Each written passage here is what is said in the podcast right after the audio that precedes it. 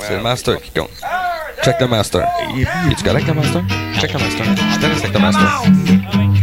J'étais présent, oui, j'ai tout vu. Un petit minou de l'autre bord de la rue. De l'élan téméraire, s'est pitché vers l'enfer. Voulant rejoindre sa maison, s'est fait passer dessus par un gros camion. Le petit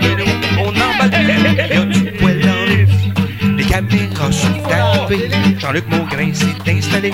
Sujet d'actualité. Ils en ont parlé toute la soirée. Miaou, miaou, miaou, miaou, miaou. Miaou, miaou, miaou, miaou, miaou. Miaou, miaou, miaou, miaou, miaou. Miaou, miaou, miaou, miaou, miaou. A du poil partout.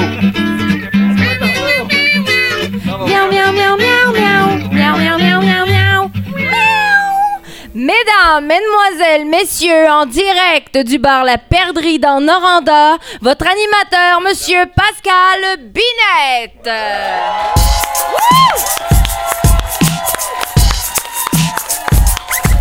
Il est fort, il est grand, il est beau et charmant, c'est qui Pascal Binet. Porte la barbe, il est dur comme un arbre, c'est qui?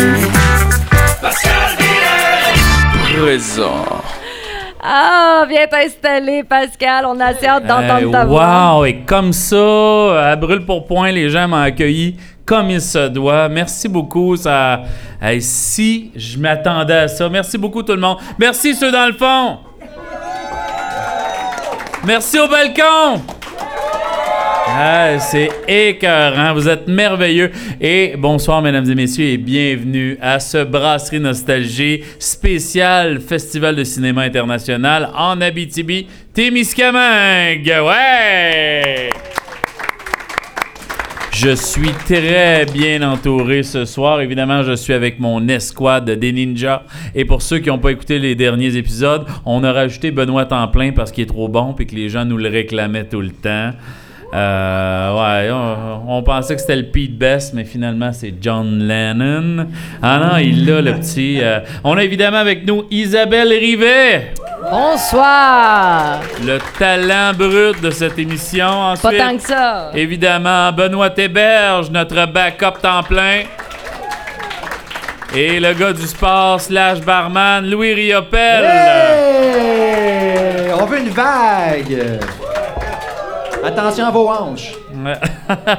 J'en profite pour remercier notre commanditaire majeur, Blindustrie, sans qui on n'existerait pas. Merci Blend de nous soutenir.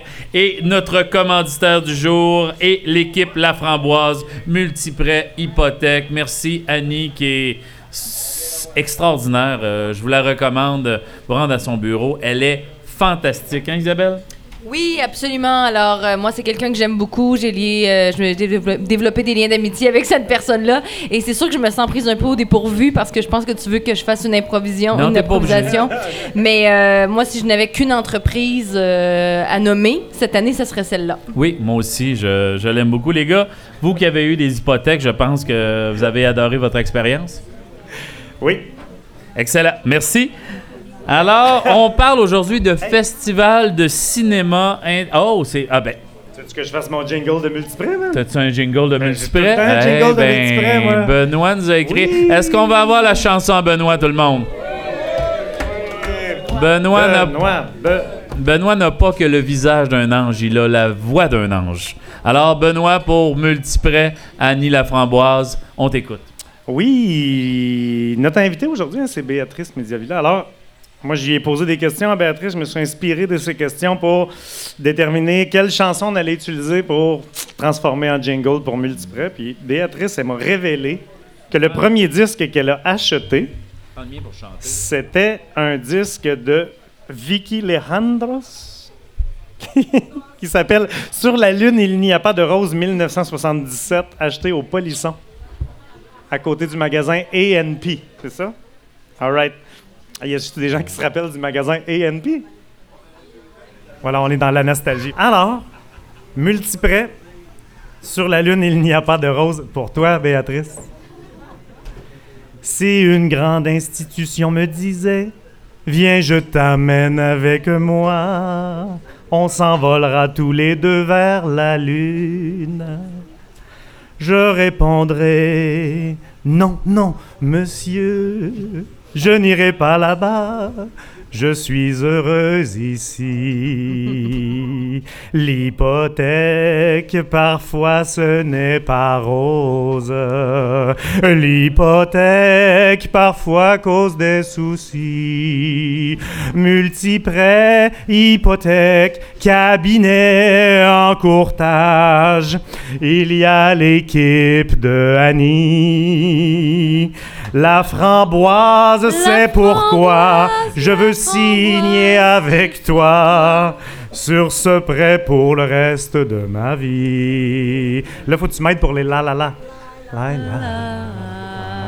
la la la. Ça, ça va être super bon dans l'écoute de la balado, cette bout-là, ça va être écœurant. Un petit dernier, l'hypothèque, parfois ce n'est pas rose. Taux variable ou bien à taux fixe.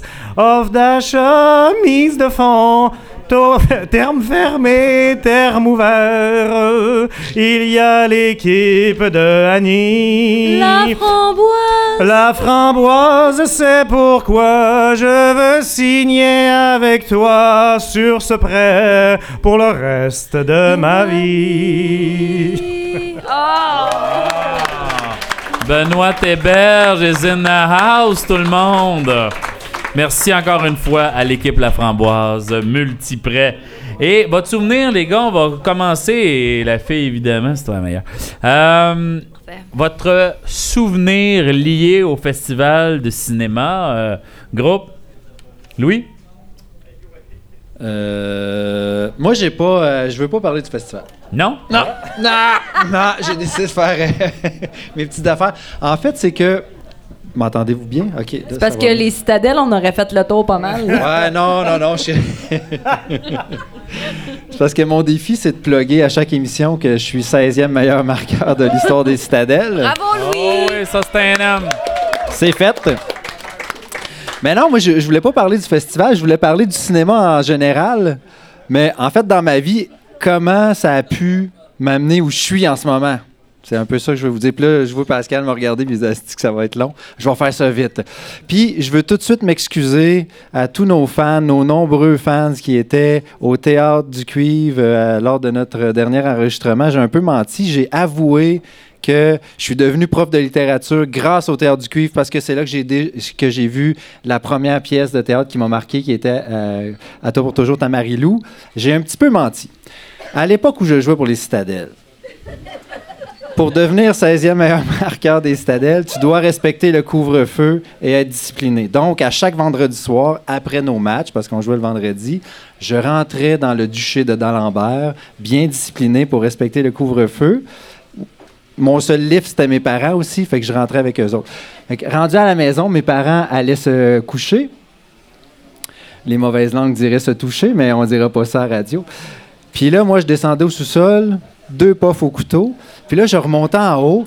Puis là, on avait juste cinq postes de télé à D'Alembert. Puis à cette heure-là, le seul qui fonctionnait encore un peu, à part à TQS où il y avait euh, Jojo Savard, il y avait Télé-Québec. Fait que j'allume Télé-Québec un soir, puis là, Gildor Roy me regarde direct dans les yeux, à travers, puis il me parle directement, là, à travers un, un- un parloir de prison. C'est le Requiem, c'est ça? Puis là, je me rends compte que c'est Requiem pour un beau sans cœur de Robert Morin. Puis là, je suis flabbergasté pour plusieurs raisons. Parce que le film était écœurant. Parce que euh, Gildor Roy était écœurant. Euh, Robert Morin, c'est une légende. Robert Morin, c'est une légende. Puis là, je suis là. Puis j'ai pas cligné des yeux du film. Puis c'est vrai, ça. Puis là, dans ce temps-là, j'ai 15-16 ans. là, puis je fais, mon Dieu, c'était cœur. La semaine d'après, même petite routine, mais je me garoche encore plus vite sur Télé-Québec. Au clair de la lune de d'André Fortier. Forcier. Fait que là, je fais, aïe, man, ça prend. Qu'est-ce que c'est ça? Semaine d'après, Un Zou la nuit. Semaine d'après, un autre grand film. Puis là, je fais, mon Dieu, le cinéma québécois, c'était écœurant. C'est pas juste Ding et Dong. Fait que là, ben, Ding et Dong, j'ai adoré, mais en tout cas. Puis finalement, je me dis, ben, je pense que je vais m'inscrire au cégep au lieu d'essayer de faire carrière dans la Ligue nationale. C'est d'ailleurs pour ça que j'ai jamais fait de carrière dans la Ligue nationale. C'est à cause de Télé-Québec. Puis je me dis, je vais aller en cinéma. Arrive en cinéma, je rencontre des profs extraordinaires, dont Béatrice, qui m'a pas enseigné, mais qui était là à l'époque, même si elle est toute jeune. Puis euh, finalement, je, découvre la scénarisation, je m'en vais en littérature et me voilà maintenant, quelques puffs au couteau plus tard, prof de littérature euh, dans cette grande institution qui est le cégep de l'Abitibi-Témiscamingue. Donc, c'est grâce à Télé-Québec puis au cinéma qu'on célèbre cette semaine à Rouen-Noranda que je suis devenu ce que je suis. Alors, merci cinéma, puis longue vie au festival. Longue vie. Eh, merci Louis, merci beaucoup. Vas-y Isabelle, conte-nous ça. Ah, d'accord.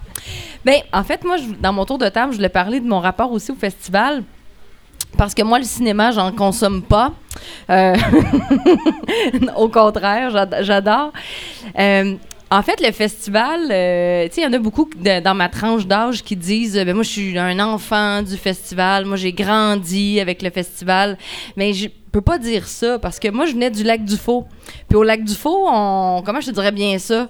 On, jouait dans le cours pas mal, tu sais, puis on, on, on venait pas en ville tant que ça. Pour moi, le festival est arrivé dans ma vie quand un jour, ma mère elle m'a dit J'ai une nouvelle job, je travaille aux communications au Festival international du cinéma en Abitibi-Témiscamingue. J'étais plutôt jeune. Puis ce que je me souviens de cette époque-là, c'est que on la voyait plus pendant comme un mois et demi. elle était vraiment fatiguée, elle travaillait vraiment beaucoup. Puis je mangeais de la perdrix à tous les soirs parce que euh, mon père, il allait pas à l'épicerie, il allait nous prendre de la petite poule dans le bois. Puis il nous refaisait faire cuire ça dans le beurre quand il revenait à la maison. Fait que ça, c'était comme...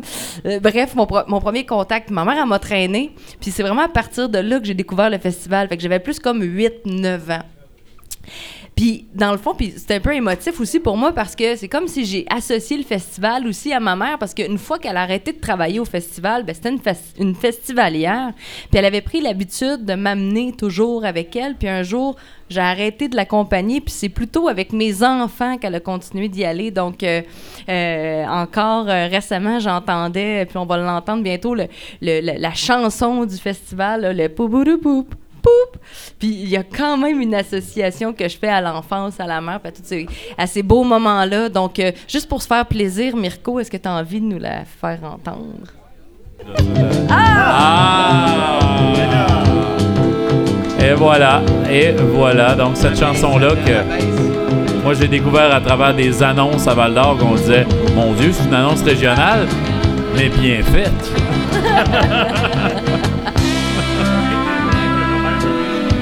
C'est ça.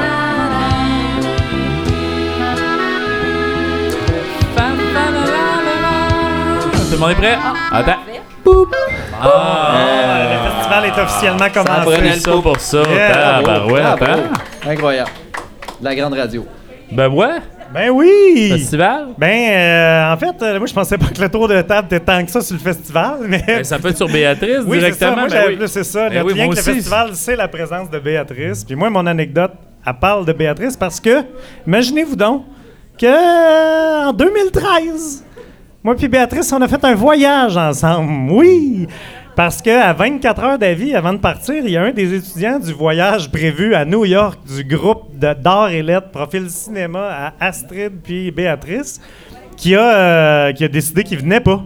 Puis c'était dommage parce que c'est lui qui donnait le lift à tout le monde dans sa vanette. Puis là, Astrid, elle s'est dit Ah, moi, je connais quelqu'un qui a une vieille vanette qui s'appelle Benoît. Fait que là, elle m'a appelé pendant que je faisais l'épicerie. Et euh, j'ai dit Ouais, OK, on va y aller. Fait que là, je coupe les coins ronds de mon anecdote pour aller un petit peu plus vite. Mais tout ça pour dire que euh, le lendemain, euh, je ramassais ces étudiants, puis on, s'en allait vers Toronto. On a pris l'avion, on est allé à New York. Puis on a fait un voyage avec des étudiants en cinéma à New York, alors que moi, j'étais un prof de maths qui n'a pas rapport dans cette histoire-là. Fait que moi, c'était cool parce que pour moi, c'était vraiment plein de découvertes. J'avais un petit peu le même niveau d'émerveillement que ces étudiants-là, avec un petit peu moins de background théorique. Tout ça pour dire que mon anecdote, c'est que, alors que j'étais avec un paquet de monde intéressé au cinéma, mon anecdote, elle se passe dans le 3 heures de temps libre qu'on a donné aux étudiants pour aller faire quelque chose sans qu'on s'occupe d'eux autres. Puis dans ces trois heures-là, moi, je me suis dit, bon, je vais aller acheter un cadeau à mes enfants. Si je marche pendant 20 minutes, là, je vais monter, je vais être proche de, proche de, de, Central Park. Il y a une boutique de, cadeaux là-bas qu'on voyait dans des films. Je vais acheter un cadeau, je leur ramène ça, souvenir. Je suis le père parfait. Mais là, en m'en allant là-bas, j'étais pas capable d'avancer en suivant les chemins parce qu'il y avait des routes qui étaient bloquées, par des clôtures. Fait que là, je contournais ces clôtures-là, puis à un moment donné, j'étais plus capable d'avancer parce qu'il y avait un attroupement de personnes pour finalement me rendre compte que c'était la première d'un film, la première d'un film new-yorkais avec Will Smith, qui était un navet, mais c'est pas grave, il y avait, moi, j'étais là, moi, j'étais là. C'était un film avec Will Smith, mais je me suis rendu compte qu'il y a quelque chose de spécial qui se passait parce que quand j'ai arrêté, puis que je me suis rendu compte qu'il y avait des gens, puis des barrières, puis des gardiens de sécurité, il y a un automobile qui arrête juste en avant de moi, gros char noir. Il y a quelqu'un qui ouvre la porte à 3 mètres de moi, puis c'est Bruce Willis qui me regarde, moi, dans mes yeux. Puis Bruce Willis, faut savoir que c'est l'idole de l'autre prof de cinéma qui était avec nous autres, Astrid Barrett, qui est sûrement ici aussi pendant le festival. Et euh, mais il y a juste moi qui est témoin de ça avec un iPhone 4 semi-fonctionnel pour prendre des vidéos. Puis finalement, j'assiste à ça, je me dis bon, j'aurai pas le temps de me rendre à la boutique cadeau pour d'être le père parfait. Je vais attendre voir ce qui se passe. Puis là, il y a une excitation qui s'installe parce qu'il semble qu'il y a d'autres mondes qui arrivent. Puis quelques minutes après, c'est Will Smith qui débarque de son char avec son garçon qui était dans le film aussi. Puis, euh, ben oui, c'est ça. Puis il décide de traverser la rue pour venir donner des mains au monde de l'autre côté. Là, évidemment, j'ai eu un pas de recul. Je me suis dit, s'en vient-tu me donner une claque? c'est pas ça qui est arrivé, mais j'ai semi-touché, effleuré du doigt le vedettariat américain. Wow. Et euh, puis là, il y a une excitation qui s'est passée supplémentaire alors que toute la foule de personnes de mon âge s'est transformée en une foule de jeunes filles de 14 ans en 5 minutes. Parce que semble-t-il que le fils de Will Smith, son meilleur ami à l'époque, c'était Justin Bieber qui avait genre 16 ans. Puis là, tout le monde s'attendait à ce qui arrive. Il est jamais arrivé. J'ai jamais acheté mon cadeau. J'ai retrouvé Astrid dans le métro pour lui montrer ma photo de Bruce Willis. Et ça y est, c'était mon highlight de euh, mon souvenir avec Béatrice. Oh, Benoît, mesdames, messieurs.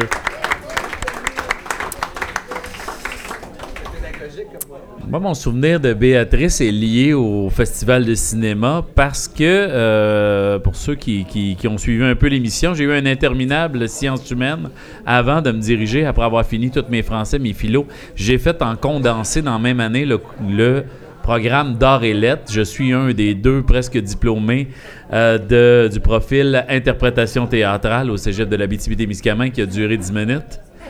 Et à ce moment-là, j'arrive de Val d'Or, là où on a, je te dirais, en grande majorité des profs semi-retraités, euh, semi-chauves, euh, très, très, très compétents. Là, je vous donne une image là, au niveau érotique, là, mettons Jean de Denus. OK? Donc, c'est ça que j'ai à Val d'Or comme au niveau du prof. Et tout à coup, j'arrive en arts et lettres et j'ai tous des profs flambant neuves. J'ai Marie-Josée Gagné, flambant neuve. J'ai Caroline Giguère, flambant neuve. J'ai Béatrice Mediavilla, flambant neuve. Puis j'ai Jean-Guy Côté. Et là, je trouve que c'est une belle ambiance d'instructation. Je, je, je sais pas, il y a, y a- y a quelque chose de stimulant dans ça. Puis là, euh, elle m'enseigne l'histoire de l'art. Et Michel Lessard nous force à aller au festival de cinéma. Et c'est quelque chose de nouveau pour moi, je vous dirais, en tant que petit gars de, de Sullivan. J'ai grandi avec Bud Spencer et Terence Hill, que je considérais comme de formidables comédiens et que je trouvais vraiment que les intrigues étaient wow! OK? Donc, et Chuck Norris, c'était quelqu'un aussi. Et, et Rambo 2 a déjà été mon film préféré le temps d'un été. Et tout à coup, j'ai tout ce cinéma-là et je me souviens d'être tombé rapidement amoureux de Louis Bélanger, qui est mon premier coup de cœur. Je pense que c'était Post-Mortem. C'est-tu Louis Bélanger? Post-Mortem que avec Sylvie Moreau et Gabriel Arcan, puis j'ai adoré ce film-là et tranquillement, je me suis mis à fouiller dans le cinéma québécois et à aller euh, au festival le plus souvent que j'ai pu. Mais mon premier, c'est l'année du bonbon. Là, c'est, comme un, comme un bonbon en pellicule de film. C'est là que j'ai découvert. Donc, j'étais un, petit gars, je venais d'arriver à Rouen.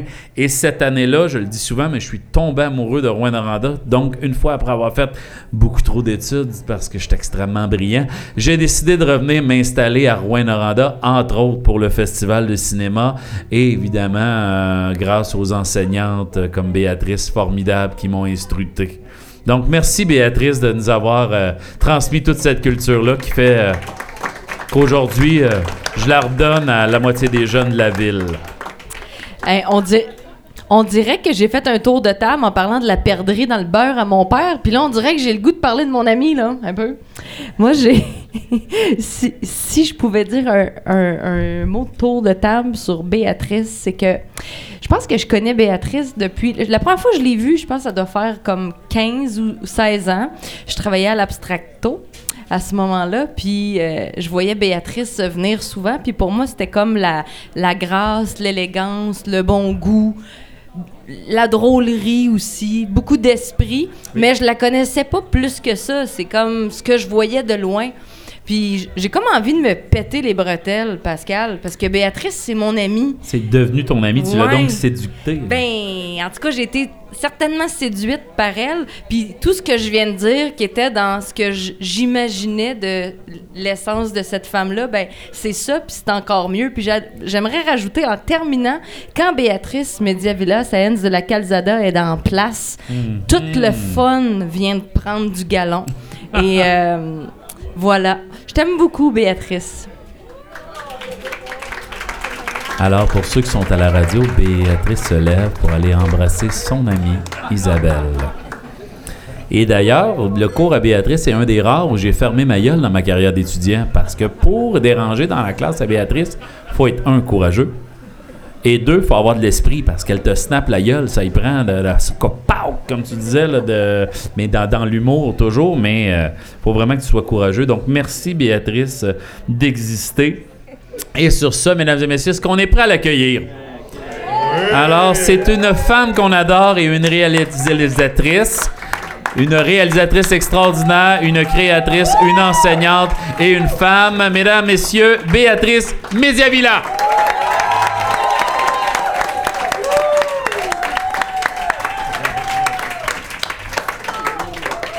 A oublié d'ailleurs de demander à Mirko son souvenir du festival et ou de Béatrice. Est-ce que tu avais un petit quelque chose? euh? Euh, oui, je, je te vole la parole un peu, Béa.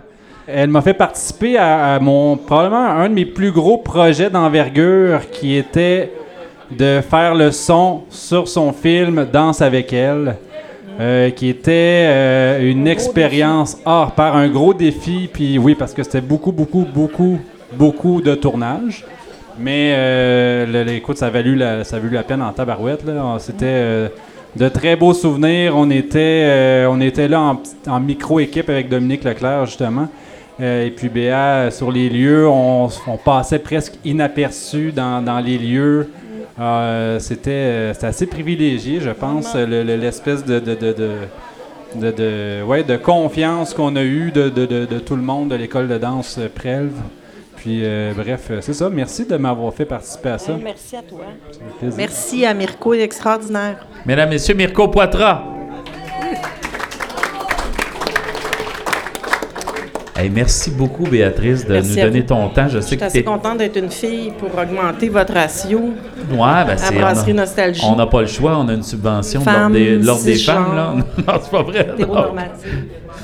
Donc, merci Béatrice d'être là, euh, merci d'exister, merci d'être à Rouen-Noranda et merci de nous donner ton temps, surtout en plein festival Ben là, de non, cinéma. On sait que tu es occupé et que tu es en demande partout. Et nous, ce qu'on voulait, c'est discuter avec toi, savoir, oui, on voulait parler à l'artiste, mais on voulait parler à l'habitibienne. Et comment ça a commencé cette histoire-là? De devenir réalisatrice. Je sais que parfois, quand on est enseignant, parce que je connais un de mes chums qui fait ça, c'est difficile parfois d'avoir les deux carrières en même temps. Tu as quand même commencé à faire des films assez tard. Et qu'est-ce un moment donné a fait que tu as dit non, c'est mon tour, c'est-tu l'idée de film, c'est-tu le temps, le. Quelqu'un m'a souvent demandé quand est-ce que tu vas faire un film, tu puis je répondais toujours ben mec, j'ai quelque chose à dire. Je trouve que c'est un privilège d'avoir la possibilité de faire des films et qu'il faut donc avoir quelque chose à dire. Et euh, j'étais très prise aussi par mon travail de prof. Quand tu commences à être prof, c'est hyper créatif parce que tu as toujours. Tu sais, il faut quand même que tu fasses 15 heures de matériel par semaine quand c'est pas 18 ou 20 que tu corriges, que tu sais, fait que c'est oui. toujours en train de créer quelque chose. Puis à un moment donné, il y a comme une vitesse de croisière qui s'installe. Puis moi, ça, ce moment-là a correspondu à un moment où le père de mes enfants, mon chum Marc, est décédé et euh, subitement. Et euh, donc, euh, ça m'a fait prendre conscience que dans notre société, on est assez loin du rituel mortuaire. Il y a comme un- on est devenu invincible, on ne vieillit pas. Le botox, les crèmes, les, on peut pas avoir les cheveux quand j'ai eu des, des cheveux blancs, ma mère, elle s'en est pas rendue compte tout de suite, mais dix ans plus tard, elle m'a vu puis elle a fait Pour les gens qui nous écoutent, c'est un, un visage euh, perplexe. Et elle m'a dit, mais tienes pelo blanco. Elle m'a dit, tu as des cheveux blancs? Je dis, oui. Mais qu'est-ce que tu vas faire? Je dis, rien. Pero te vas a quedar ratonada. Euh, je- tu vas avoir l'air d'un raton. Bref, on peut pas vieillir, il faut garder la mort bien loin de nous. Et euh, cette expérience-là que j'ai vécue à, à 30, 30 quelques années, à un moment donné, je, je voyais des gens, puis je, les voyais très mal à l'aise de ne pas pouvoir communiquer par la parole sur le sujet de la mort avec moi, puis même des fois, ils changeaient de bord de trottoir. Ça m'insultait pas. Je me disais, oh boy, on est loin, tu sais, on n'a on pas ce vocabulaire-là. Et c'est là que le- la possibilité ou le besoin d'en parler avec autre chose que le langage, parce que je me disais, on- n'a pas les mots. Puis ton arme, c'est le cinéma, quand même, ton, ton oui. mode d'expression. Puis c'est devenu multidisciplinaire, tu sais. Je me suis dit, comment est-ce que je peux créer un dialogue qui soit artistique, mais qui relie plein de monde sur ce sujet-là, sur la mort? Fait que c'était avec euh, Lynn Vaillancourt pour la chorégraphie, Ponto Paparo pour la musique, ben moi pour l'interprétation de la chorégraphie, Ponto Paparo pour la musique, Gaétane Godbout pour la peinture. Euh, ensuite, c'était Jacques Barry pour la sculpture. Caroline, t'avais quand même des gros noms, là. Euh, Fernand Bellumeur pour l'écriture, Ariane Ouellette pour la photographie, euh, Chantal Girard dit pour la vidéo d'art J'aurais peut-être une idée. Il y a plein de monde que toi t'as approché. pour l'infographie. Ouais, puis c'était comme une espèce de, de relais. C'est là, en fait, que j'ai commencé, moi, ma pratique multidisciplinaire qui mêle la danse, le cinéma, puis la- une, une espèce de prise de parole pour réfléchir sur comment on peut aborder ce sujet-là. Fait que ça, ça a été le point de départ, en fait. Les gens ne le savent pas, mais au départ, tu as dansé plusieurs années dans ta jeunesse. Donc, avant d'être une cinéaste, tu étais tout d'abord une danseuse. Tu t'exprimais euh, avec ton corps. Oui, euh, j'ai dansé avec euh, José Boucher et Ève Rioux qui sont ici ce soir et Anne-Frédéric et Caroline Giguère. que Ça a tout bien vieilli, ce monde-là. hein. Oui, Je- ça garde en forme. Je vous conseille la danse. Donc, moi-même, je pense commencer. Ben, n'importe quand. Donc, ça ferait du bien. Donc, tu as décidé d'aborder ce premier sujet-là. Et, mais dans l'ensemble, pour les avoir vus souvent, et la plupart ont passé au festival, même ont gagné des prix euh, un petit peu partout dans le monde, on va en reparler tout à l'heure, mais il y a toujours le corps, le mouvement, le t'as gardé ça, cette espèce de... On, on voit que c'est tes codes de départ que tu as acquis au niveau artistique, c'est la danse. Et après, tu as ajouté le cinéma par-dessus ça parce qu'on le retrouve, ce mouvement-là, dans tous tes films. Oui, puis je m'en, suis comme pas vraiment rendu compte. Je sais qu'enfant, j'ai fait plein d'affaires. Tu sais, j'ai fait les libellules, là, la gymnastique, j'ai essayé le volleyball, le soccer, le judo, le basketball. On était dans les chouchous. Notre cri d'équipe, c'était 1, 2, 3, chouchou. je trouvais ça plus humiliant que moi qui joue, qui est déjà passablement humiliant.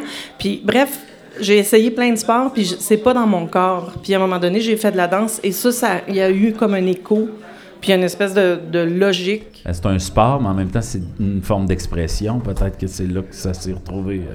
Mais tu sais, je pense pas. que peut-être quelqu'un qui a déjà été 16e dans les citadelles peut comprendre cet état d'esprit dans lequel ton corps rentre quand il y a une espèce de connivence, puis que t'es juste... Il n'y a plus rien qui existe sauf toi qui habite ton corps. C'est juste une performance physique ambulante. On pourrait le dire comme ça. Ma nuit de noces, moi, j'ai vécu ça, oui. Hein?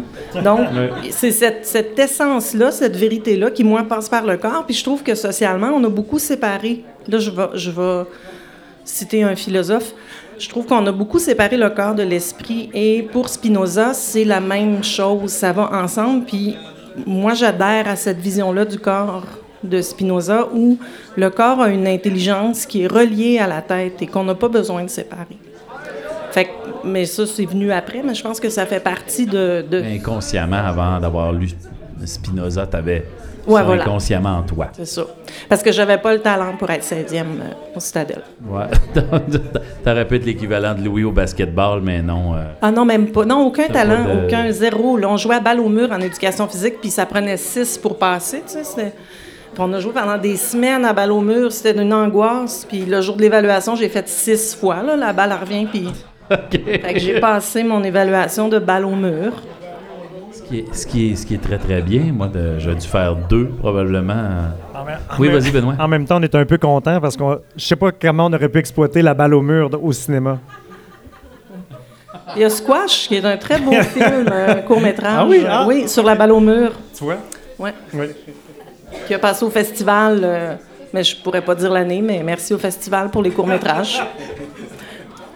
Donc, la jeune athlète qui n'a pas très beaucoup de succès, ensuite danse, t'es tombée amoureuse complètement. Encore aujourd'hui, euh, tu nous en parles beaucoup. Et comment le cinéma est apparu? Ah? Michel Lessard. OK, donc, Ouais, il y en a au beaucoup. cégep. Il y en a beaucoup qui ont cette histoire-là. hein? Absolument, ouais. Puis c'était vraiment, au départ, le plaisir de comprendre une œuvre et de l'analyser. C'était vraiment ça, parce qu'il y a deux grandes, en tout cas à l'époque, il y avait deux grandes écoles, Concordia ou Université de Montréal. Puis si tu étais plus analyse, c'était Université de Montréal. Si tu n'avais pas peur d'avoir des cours en anglais puis tu voulais devenir cinéaste, c'était Concordia. Moi, l'anglais, ouais, OK, j'étais allée en Alberta, puis c'était super. Mais c'était pas nécessaire plus. Puis, mais c'était vraiment le plaisir d'analyser des films. C'est pour ça que j'ai choisi ça. Puis à un moment donné, c'est ça, le besoin d'exprimer quelque chose est arrivé. Mais sinon, j'ai encore beaucoup, beaucoup de plaisir à regarder des films puis à, à écouter ce que les gens ont à me dire par ce médium-là. C'est difficile. Moi, j'ai déjà été assis à côté de Michel au Festival de cinéma. Et c'est dur. Il était dans l'analyse, dans le. Puis là, moi, je disais, voyons, j'ai donc ben pas tout vu ça. Et je me disais, mon Dieu, ça, doit être difficile d'être, de connaître ça à ce point-là. De, de, de tomber, d'avoir de, la difficulté à tomber dans le plaisir de je deviens un spectateur. Ben, il faut que le film soit vraiment bon puis tu surprennes. Ça arrive souvent, mais ce qui est intéressant, c'est que même quand le film est pas très intéressant, tu dis OK, je pourrais le prendre dans mes cours. Oui, là tu regardes l'heure, tu dis OK, pivot 2, ça marche. On va être ah, ça dure pas trop longtemps, il y a une fille, un gars. ça- fait que même quand le film t'intéresse pas, tu es capable de, de récupérer quelque chose. Tu tombes à ce moment-là dans l'analyse. Donc, un cinéaste qui réussit à ne pas te faire tomber dans l'analyse, c'est parce qu'il a fait sa job comme il faut en tabarouette. Ben, en- en- par rapport à mes critères à moi, mais oui, oui, c'est ça, dans tes, dans tes goûts à toi. Ouais. Donc, tranquillement, tu deviens enseignante. Est-ce que c'était prévu dans ton esprit à ce moment-là, je reviens en Abitibi-Témiscamingue? Hey, ça va avoir l'air vraiment niaiseux, mais oui. Oui, OK. Ouais, moi je voulais. Puis je me souviens, mes amis à Montréal, tu sais, que fallait se lever à 4 heures du matin pour aller faire des affaires. Puis moi, j'arrivais un peu en retard sur le plateau. Puis eux autres, ils buvaient leur café, fumaient leur cigarette. Puis là, je dis, mon Dieu, qu'ils sont motivés. Puis à un moment donné, ils m'avaient dit, on sait bien, toi, tu vas être prof. J'ai dit, oui. fait que je pense que oui, tu sais, il y a quelque chose. Mes deux parents sont profs, puis j'ai eu la chance d'avoir des un modèle de gens qui aiment leur travail, qui sont épanouis, qui, tu sais, que tu les vois revenir, tu les vois s'investir, tu les vois corriger. Puis c'est, oui, c'est exigeant, mais c'est toujours dans le bonheur, c'est toujours dans le plaisir. Fait pour moi, ça a toujours été quelque chose qui avait l'air chouette. Michel Lessard, c'est un peu comme mon mononcle aussi. Fait je voyais cet amour-là de l'enseignement, cet amour-là du rapport avec les étudiants, puis du, du fait que tu continues d'apprendre tout le temps. Tout le temps, tout le temps, tout le temps, tout le temps. Surtout en cinéma, il sort des films, il- les caméras changent, les, les logiciels de montage changent. Fait il y a toujours cet apprentissage-là qui est extrêmement nourrissant. Je me souviens, moi, je suis le premier film numérique qui ont fait le montage. Là, euh, mon année, là, on a commencé à faire des montages numériques. On croisait des images. là, C'était Folle, hein? fou, mais même le gars euh, qui Yvan? nous aidait, Yvan, qui nous aidait au montage, il capotait d'avoir cette nouvelle technologie à ce moment-là. Ouais, ouais, on s'arrachait pas mal les cheveux de bonheur. Toi, Hey, tu j'ai venais... une- Ah oui, vas-y. J'ai une petite question, parce qu'on est en train de parler d'enseignement, mais Béatrice, tu sais, tu disais tes deux parents y enseignaient, tu savais que tu voulais devenir prof au cégep, fait qu'il y avait beaucoup de choses que tu avais anticipées puis que tu connaissais déjà de l'enseignement. Mais qu'est-ce que l'enseignement t'a amené que tu n'avais pas prévu? Oh boy. Martin Ok. Guérin. Oui, c'est sûr.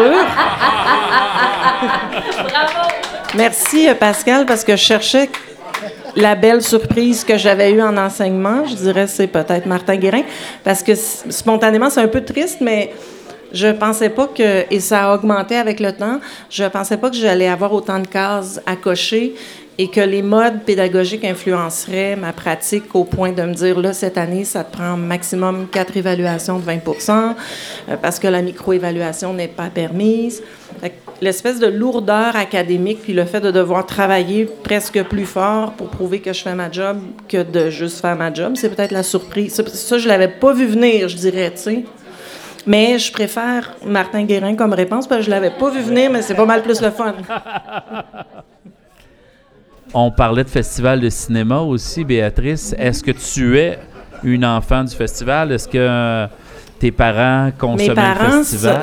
non, c'est- ben, c'est Marta Maria de Los Angeles Saint de la Calzada. Mon père, c'est José Maria Mediavilla Herreros. Fait qu'ils sont pas le festival.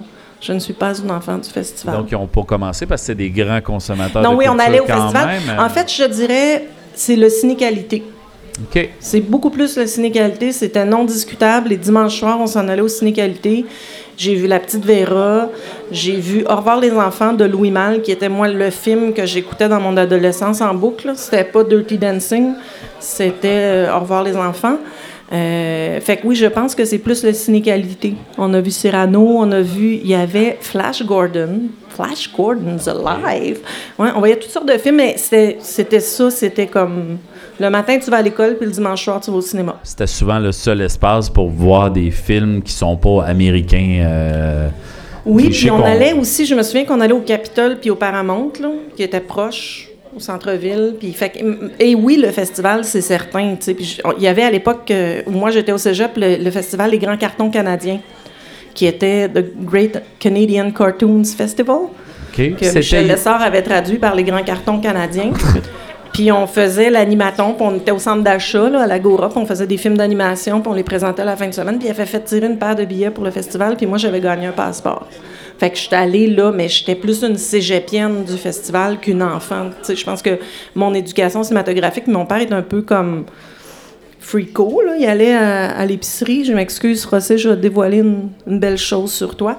Il allait au, au métro Montemuro, euh, à l'épicerie. Oui. Puis il y avait l'éco-vedette. Puis dans l'éco-vedette, il y avait un fascicule gratuit. Fait qu'on prenait le fascicule gratuit de l'éco-vedette. Et tous les films qui étaient cotés 3, 2 ou 1, ben on les enregistrait sur bêta systématiquement. Fait qu'il y avait les fraises sauvages, euh, il y avait... Fait que, tu sais, puis à travers ça, il y avait mes films à moi. Fait que, mettons, j'écoutais les 12 travaux d'Astérix, puis après ça, c'était les fraises sauvages. Fait que des fois, ben, j'écoutais les... Je laissais rouler la cassette, tu sais. On écoutait des films, il y fait qu'il y avait Bergman, il y avait toutes sortes de, de films qui ont nourri mon imaginaire, mais sans que je le sache nécessairement, parce que que ça faisait partie de ce qui intéressait mes parents. Donc, tu as acquis une culture à travers ça. Peut-être le, J'ai beaucoup de le fait que ce soit européen, il y avait peut-être une ouverture vers un autre cinéma en partant ou euh, Un plus écho que ou un intérêt. Plus que mes parents de Jacola, en tout cas. Ouais, mais tu sais, peut-être que tes parents, eux, avaient un intérêt vers autre chose que moi, j'ai pas eu. C'est ben, c'est un peu niaiseux, mais c'est juste que des fois, je trouve que. Il y a comme une espèce de rapport. Tu sais, je pense que c'est. Je me trouve vraiment privilégiée d'avoir une grande culture générale, mais je veux pas tomber dans la non, non, non, de- de- des de- plus non, non, non, non, non, c'est pas ça, je te dis juste. de- Non, c'est juste parce que vu qu'on est à la radio. Oui, oui, non, non, non, mais je voulais pas dire que les Européens sont meilleurs. Je veux dire que tes parents ont été à l'école plus longtemps que les miens. C'était- là que j'allais. Ils ont eu cette chance-là, très, très consciente d'ailleurs, parce que mes, mes grands-parents, pas des deux bords, mais entre autres, étaient cultivateurs. Et ça fait que moi aussi, je mangeais de la perdrix au beurre euh, des fois. Wow! Mais euh, fait que oui, c'est cette richesse-là qui, qui nous construit, qui nous définit. Euh, ouais. Donc, tranquillement, tu es devenu la Michel Lessard de notre génération après. En, en beaucoup plus féminine. Non, non, mais je veux dire, l'équivalent au niveau d'être marquant, moi, je croise des, des, des anciens étudiants qui ont été en arts et lettres, donc qui étaient excellents dans mes cours et qui ensuite ont décidé d'aller en arts et lettres. Et ensuite, les histoires qu'ils, moi, me racontent, c'est l'équivalent de « Hey, là, on a analysé un film, puis elle nous a montré tout, là. » Tu es devenu cette espèce de, de, de, de personne marquante, là, qui leur a appris les codes, qui leur a montré comment faire des films, qui leur ont donné les outils pour pouvoir l'analyser et qui aujourd'hui doit avoir plein de, de petits jeunes qui viennent dire je vais être Béatrice quand je vais être grand à mon tour. Écoute, tant mieux si c'est ça. J'ai une élève la semaine passée qui, parce que Martin animait la, la projection de Léonard Cohen, puis il y avait une ancienne étudiante qui m'a dit Hey, Tu m'as enseigné en méthodologie, parce que je leur montre aussi à faire des pages titres. Là. Il a utilisé euh, Sancheuse. ouais, Word et faire des travaux à interligne et demie. Et euh, elle me dit Hey, tu m'as enseigné, puis depuis ce temps-là, j'adore les carlins, puis je me suis acheté un chien, puis il s'appelle Alfred. Je dis Amène-les à l'école. Puis mercredi, Alfred est venu dans ma classe.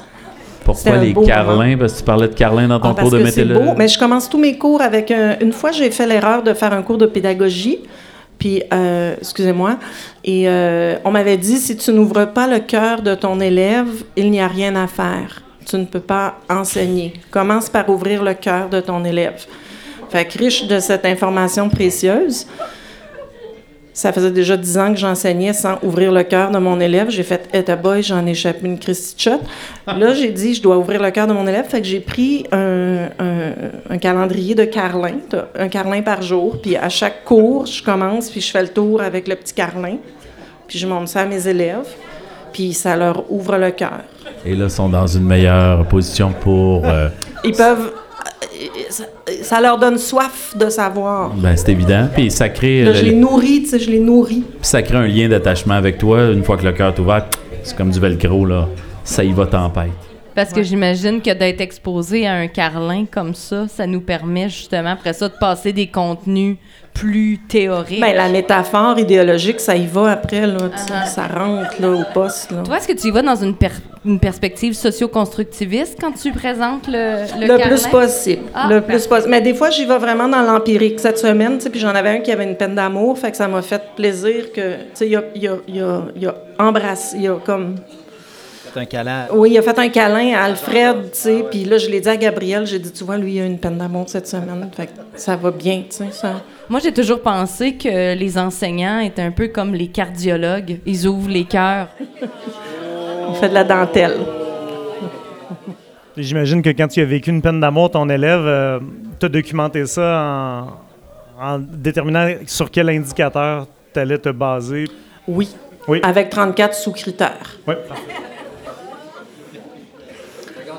Au niveau du ministère, quand tu leur parles des carlins, est-ce que tu l'inclus dans un des 20 Il doit faire une analyse de l'œuvre euh, reste, euh, en fait, puis j'ai pas. Il y a des choses comme ça des fois que je fais par instinct et que je demande pas. euh. C'est important. Que je pense que c'est mieux des fois dans la vie de vraiment suivre son instinct et dire je suis désolée que demander la permission. Ben, t'as pas le choix, t'es une créatrice. On peut-tu parler de tes films au lieu de des chiens un peu laids? Go ahead. Donc, euh, tu as gagné énormément de prix. Je te suis souvent sur les médias sociaux et le, et le, nom, et le nombre de fois qu'on voit que tu as gagné un, prix à tel festival de films d'art, de tel film, de tel film. De, est-ce que tu as pu assister, parce que ça a tombé en même temps, ton film en pleine pandémie, est-ce que, ben là, c'est sûr que tu as un regret de pas pouvoir, à- à pouvoir aller dans tous ces beaux pays-là. là. Il y en avait de partout dans le monde. Tu peux-tu nous expliquer pourquoi tu penses que, parce pourquoi ça a touché autant de monde dans plein de langues, dans plein de pays, dans... Ben, en fait, je, je renverrais, je ferais peut-être, j'utiliserais le ping-pong Oui. ou le miroir. Ben, ben ouais. Je suis pas très familière, hein? Euh, ben, en fait, Habiter le mouvement a gagné beaucoup de prix. Oui. Euh, mais c'était tout en pandémie, fait que ça s'est tout fait à distance. Mais euh, je pense que ce film-là a quelque chose qui surprend. Et c'est là que je vais utiliser le miroir vers Isabelle, parce que quand on l'a présenté au cinéma Paramount, au chapitre 8, à un moment donné, où ça fait i mais c'est pas grave, il y a euh, François Ruff qui euh, danse avec Monique Légère, avec Cédric, puis avec Nicolas Lauzon. Puis il y a comme une espèce de chorégraphie de, de passation de génération qui se passe avec la magnifique musique d'Antoine et conception sonore d'Antoine Bédard et les magnifiques images de Dominique Leclerc. Puis pendant la projection, j'étais assise à côté d'Isabelle, puis elle m'a pogné le bras, elle s'est retournée, puis là, je vais te dévoiler, puis elle était en larmes. Fait que je sais pas, peut-être que tu es mieux placé que moi pour répondre à la question de Pascal. Je me tourne. Ben, tu sais, beaucoup, beaucoup de choses. Moi, je pense que ce qui m'avait saisi à ce moment-là, puis pourquoi j'avais vraiment craqué, euh, puis j'avais été envahie euh, par, euh, par l'émotion, euh, je pense que c'est la vulnérabilité des gens. Puis aussi, c'est pas des. euh, bon, euh, il y avait quelques personnes que je connaissais dans la vie, mais au-delà de, au-delà de ça, c'était des, des garçons.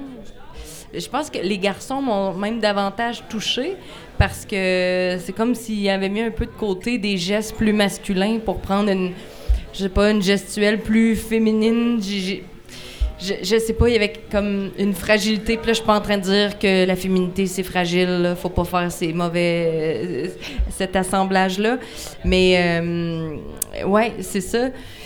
Je sais pas. Ouais, la fragilité, la vulnérabilité, euh, être à fleur de peau, puis que qu'on le ressente pas à travers des mots, qu'on le ressente à travers des gestes. Il y avait quelque chose là d'hyper puissant. Puis à un moment donné, je, je sais pas, j'ai comme été juste happée, puis j'ai cassé. Est-ce que ça répond à votre question, M. Binette? Merci. Co- correct. Là, on voit que la petite euh, l'a écouté euh, intensément. Euh, les gens qui. ça ça- ça s'appelle. euh, comment comment t'appelles ça, là, le terme des gars qui parlent de même?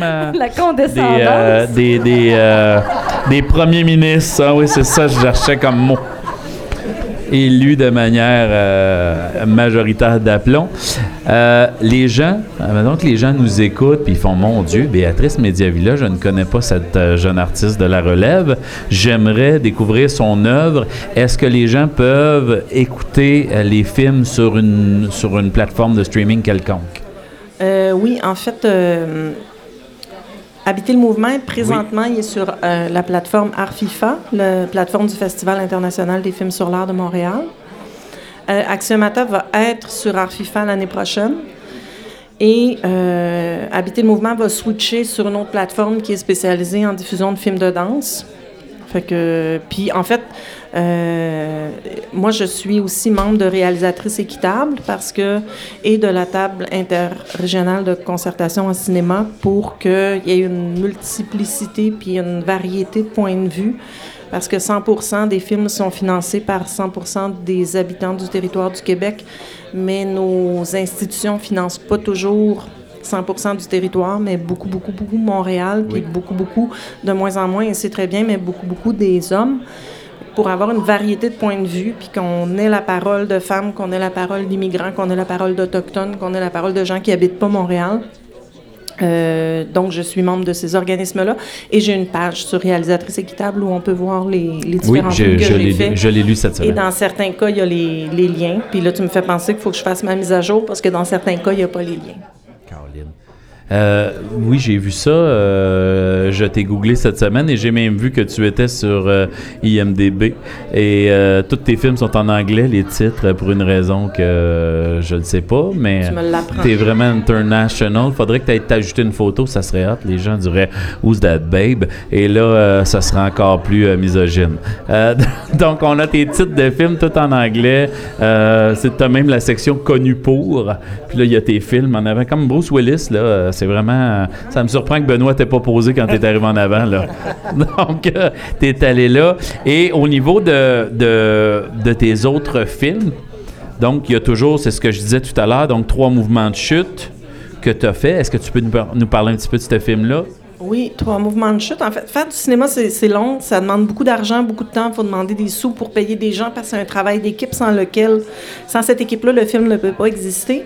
Puis comme Mirko l'a dit tantôt, on a beaucoup filmé pour danser avec elle, puis il restait beaucoup de matériel non utilisé. Euh, fait que j'ai décidé de jouer avec ça, puis d'essayer d'aller chercher des images qui étaient peut-être moins narrativement précises, mais desquelles j'essayais de sortir un sens. Fait que j'ai construit trois petits morceaux. Euh, puis c'est pour ça que c'est, trois petits mouvements comme en musique, mais et c'est les chutes parce que les, le matériel non utilisé dans un film en cinéma ça s'appelle des chutes. Fait que c'est trois mouvements de chute et euh, c'est C'était juste beau. Tu disais, il ne fit pas dans mon film, mais on peut pas gaspiller ça. Ouais, mais puis c'est l'opportunité d'explorer puis de jouer avec ce matériel-là puis de, de dire bon qu'est-ce que je peux faire avec ça qui qui raconte pas une histoire mais qui essaye d'explorer d'autres facettes du mouvement de la danse du cinéma puis du croisement entre ces deux arts-là. C'était magnifique, euh, soit dit en passant. là. Moi, je, je t'ai exploré toute la semaine. Et l'année passée, tu nous avais présenté au Festival de cinéma aussi un très beau film où on dirait que la moitié de la ville avait accepté de jouer dedans. hein? C'est vraiment... Tu sais, tu disais tout à l'heure, tu nommais les noms. Telle personne a fait ça, telle personne a fait ça. On dirait que quand tu dis « Hey, j'ai un projet », tout le monde fait Pfff, « Ah, ça nous tente ». Sont, je sais pas, tu sais, des fois, je, Pourquoi tout le monde je t'aime trouve que j'ai beaucoup de, de- Ça prend du front autour de la tête pour dire Hey, venez, on va aller dans le bois flatter des arbres, puis ça va Ouais. être le fun. personne se dit Voyons, projet de niaiseuse, on va l'air fou. Tout le monde vient. Fait qu'il y a comme moi, je sais pas. Je me- Peut-être que tu leur as montré un carlin puis tu as ouvert leur cœur. En fait, j'ai même pas utilisé le carlin pour, euh, pour cette pédagogie-là. Non, je sais pas. Il y a comme une. Peut-être que j'y crois beaucoup aussi moi-même. Mais comment puis- tu leur as vendu ça, tout simplement? Parce que quand Ben, ça, même... c'était un appel, euh, c'était vraiment un appel précis à, à la population de participer à un projet, parce que ce film-là parle des lois de Newton. Mes deux parents sont physiciens. Et ce film-là parle du fait que tout corps en mouvement est soumis aux mêmes lois universelles. Et moi, ça me, ça me touche beaucoup, ça me déchire. Je pense profondément que nos corps servent à nous séparer. Et tu as pris vraiment des corps d'une différence. C'était ça qui était beau, en fait. C'était ça qui était important. Les, les- les types de corps que tu as choisis, de couleur, de forme, de grandeur. De... Donc, tu t'es vraiment amusé avec. Ouais, je voulais avoir vraiment une variété, une espèce de microcosme social parce que c'est, on, on a tous, peu importe la couleur de notre peau, notre taille, notre âge, notre si notre corps est empêché ou pas, notre capacité à se déplacer, on, a- on est soumis aux mêmes lois. Fait que c'était cette université-là que je voulais explorer. On était loin d'une polyvalente de films américains, là. Où il y a une sorte de corps, là. de- Absolument. à part la meilleure amie de la fille qui est un peu ronde, qui, dans la vraie vie, serait mince, là. Mais c'était le contraire que tu. Mais même au niveau de. Tu as choisi de dire, OK, ben, je vais prendre. Je pense qu'il y avait Nadine qui était dans, dans, dans le film, euh, qui, est, qui, qui est là. Ensuite, tu es allé. Ah oui, c'est vrai, c'était sa fille. Ensuite, tu es allé chercher Juliane, qui est asiatique. Tu es allé chercher des. Mais pourquoi les arbres C'était pour ramener ça à la région? Donc, il y a une Ben, en partie fait, en forêt, la plage. C'est le territoire. Chantal Girard, ma collègue, euh, a dit, tu dans le fond, elle dit ton sujet, c'est vraiment beaucoup le territoire, plus que la danse, dans, dans son regard à elle. Puis je trouve pas ça inintéressant. Euh, J'avais aussi deux, euh, en fait, trois autochtones quand on a fait euh, tous les ateliers chorégraphiques. Mais le jour du tournage, ben, il y a eu la COVID, puis ils étaient en contact avec un- une personne de la communauté, fait qu'ils n'ont pas pu venir au tournage. Elles, pardon, n'ont pas pu venir, parce que c'était trois femmes, n'ont pas pu venir au tournage, mais elles sont quand même dans le générique parce qu'elles font partie de la chorégraphie. Quand j'ai fait le travail chorégraphique avec ce groupe-là, elles étaient quand même là, et c'est ce travail-là qui a été transposé dans trois, c'est trois saisons davantage. C'était vraiment l'hiver pour l'inertie. Euh, je voulais jouer aussi sur les contrastes. Puis je trouve qu'au Témiscamingue, il y a les champs de canola, les champs de colza, qui sont très, très jaunes. Puis moi, j'avais vraiment cette image-là de jouer sur les contrastes de couleurs, puis sur les oppositions, qui sont davantage la troisième loi de Newton, mais pour différentes raisons, c'est devenu la deuxième. Et euh, l'idée de, euh, de l'eau et de la pesanteur et du sable qui garde une trace. Tu sais, marcher dans le sable, c'est difficile. Oui. Fait que je trouvais que ça, ça s'accrochait bien à la troisième loi de Newton pour que le corps le comprenne. Puis ce film-là, si vous avez la chance de le voir, ben, en ce moment, il est en distribution dans différents festivals, fait qu'il n'est pas disponible encore en ligne, mais si jamais vous pouvez le voir, même si c'est dans une salle de cinéma, voyez-le debout. Je l'ai vu, euh, j'ai fait des, je l'ai présenté à Caraquette dernièrement. Puis j'ai fait des. Quand on a fait le screen test, ben j'étais dans, j'étais debout dans la salle, parce que je me dis, c'est juste un test, je vais Ça peut être debout. fatigant pour les gens en arrière, par exemple. C'est vraiment meilleur. Fait qu'il faudrait que toute la salle soit debout. Ah oui. Ben là, je leur ai dit, j'ai dit, si ça dérange pas le monde en arrière de vous, levez-vous, ça va être bien meilleur. C'est bien bien cool. plus buzzant. Mais c'est parce que ton, comme tu es debout puis que tu es happé par cette image-là, tu sens davantage ce mouvement-là, cette gravité-là, ce poids-là. Puis je trouve que le, le spectateur participe davantage de son corps avec le film, puis ça rejoint davantage le propos du film, mais c'est ça. C'est pas partout qu'on pourrait le faire, mais c'est une bonne idée. Ben, merci beaucoup, merci. euh, Béatrice. Non, non, non, non, non, on voulait que tu parles longtemps, Tu étais là pour ça. Donc, moi, je vous invite, gens qui aiment le cinéma ou gens qui découvrent le cinéma ou gens qui aiment l'image, la danse, euh, la création et qui veulent découvrir nos artistes extraordinaires euh, qu'on a la chance d'avoir, dans ce cas-ci, Béatrice Mediavilla, à la googler comme j'ai fait cette semaine et à découvrir une partie de son œuvre qui est disponible en ligne. Mesdames et messieurs, on l'applaudit. Béatrice Mediavilla, merci beaucoup d'exister. Je vais dire un dernier mot. Oui, vas-y, vas-y, c'est ton moment. Oui, merci. Ben non, mais c'est juste parce que j'ai, tu sais, l'influence de la science, puis de, de- j'ai parlé de l'influence du, du parcours de mon père, j'ai Oui. parlé de l'influence du parcours de ma mère, puis je voudrais dire aussi que, tu sais, elle a fait du théâtre, puis euh, ça a toujours été très présent. Mon grand-père était peintre, fait que ça a vraiment baigné euh, aussi mon imaginaire par une forme de surréalisme, de peinture et de poésie. Et en novembre et en décembre, ma mère va faire euh, une présentation poétique des, de l'œuvre de mon grand-père euh, à travers le réseau Biblio. Donc, vous irez le voir. Ça s'appelle Petite chose pour l'eau. Moi, je pense qu'on va, je pense qu'on va inviter ta mère. On n'aura pas le choix euh, d'inviter euh, Martha. Merci, Béatrice. Merci, Béatrice. Puis on va aller te voir, Martha. Oh oui. Oui.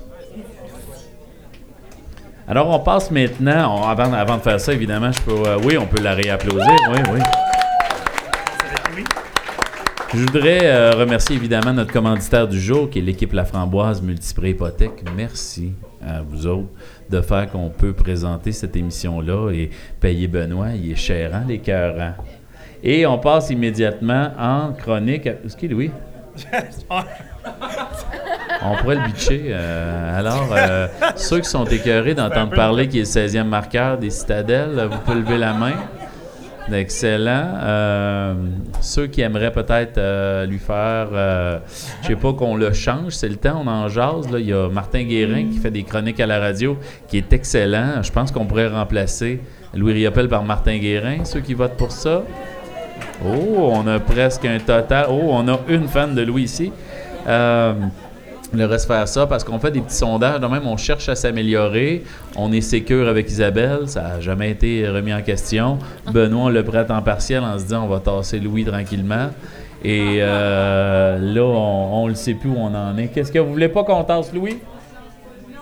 Non, Oh, on a, Louis. on a une fan Oh. finie de Louis. euh, correct, on va vous écouter, madame, on va le garder. Alors, on passe à la chronique à Benoît Théberge, mesdames et messieurs. OK. C'est le remplaçant en d'Isabelle. Il s'appelle Benoît. E B-E-N-O-I. B-E-N-O-I. B-E-N-O-I, il s'appelle Benoît. Bravo! Hey! Hey! Alors, euh, moi, je vais y aller avec ma chronique euh, qui était pas supposée d'être avant celle de Louis. Ben, Louis, All right. Louis était parti à la toilette au moment Ben de sa là, chronique. Exactement. Louis a pas lavé- préparé. T'as-tu lavé les mains, Louis? Ouais, parfait. All right. Fait que regardez bien. Moi, si euh, vous avez écouté euh, les derniers euh, épisodes, j'ai euh, mon créneau, mon créneau dans la nostalgie de ce balado-là, c'est de fouiller un peu dans l'enfance de nos invités et euh, tu sais, de m'inspirer d'un truc qu'ils appréciaient à l'enfance, puis de ensuite déformer ça, puis de faire un truc avec ça. Là, évidemment, comme j'aime puiser dans l'enfance, j'ai demandé à Béatrice, tu sais, qu'est-ce qu'il y a des trucs que tu écoutais quand tu étais jeune, ou des dessins animés, ou des trucs à l'adolescence ou à la jeune enfance. Puis elle m'a nommé des choses, on m'a parlé de Tintin, les oranges bleus. Hein? Ça, si ça vous dit rien, c'est correct. C'est parfait film parce que c'était pas très bon. C'était pas très bon. C'est un film. Oui, oui, je m'en souviens. C'est un film, puis la trame narrative du film, c'était qu'il y a des oranges bleues, ça pourrait bouleverser l'économie mondiale que d'avoir des oranges bleues. C'était très bon, c'était très- une, une fine ligne euh, narrative, c'est excellent. Elle m'a parlé des Oraliens. Elle Mhm. m'a parlé aussi de l'enfant sauvage. Je connaissais pas ça, je suis allé voir. Hein? Hors Zoé. C'est ça, l'enfant sauvage. Est-ce que quelqu'un sait ce que c'est? Oui, oui, ça. oui. Ça, Ben c'est. oui, ben c'est sûr, là, Voilà. c'était, vos, c'était vos cassettes bêta. euh. Oui, c'est ça. Elle m'a parlé aussi de la pierre blanche. Puis là, si c'est ce que j'ai trouvé, c'est vraiment, oui, une Ah. petite fille. Donc, dans le générique, tu sais, c'est des épisodes d'une série. Puis la petite fille, dans le générique, tout ce qu'elle fait, c'est qu'elle a une pierre blanche dans sa main.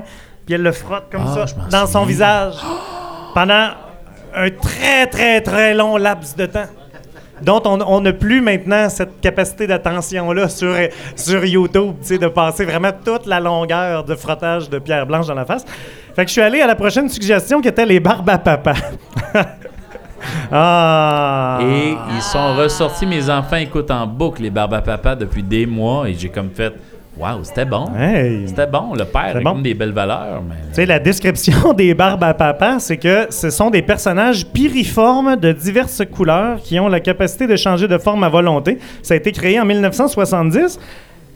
Mais là, la description continue un peu. Il y a comme une deuxième phase des barbes à papa. C'est comme eu l'idée. Puis après ça, les barbes à papa qu'on connaît, la description est un peu louche.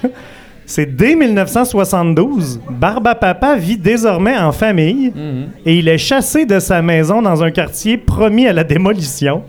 Il est alors relogé dans un grand ensemble où il vit très mal l'entasse- l'entassement et l'ennui. La famille Barbe à Papa quitte alors la ville pour s'installer à la campagne. Ça m'a inspiré une histoire. Alors aujourd'hui, je vais vous faire un épisode des Barbes à Papa. Voici venir les barbes à papa, toujours contents. Papa et maman barbe à papa, et leurs enfants, les petits et les grands, se transforment en ta volonté, rond ou carré. Viens avec nous chez Barbe à Papa. Il y a Barbe à Papa, à Maman, Barbidou, Barbouille, Barbabelle, Barbidure, Barbotine, Barbibule et Barbalala. Benoît Héberge au semi-talent. Bravo! Oui, alors l'épisode d'aujourd'hui s'appelle Barbe à papa au travail. On l'a jamais vu travailler, t'as raison. Aujourd'hui, Barbe à papa doit se rendre à son nouveau travail.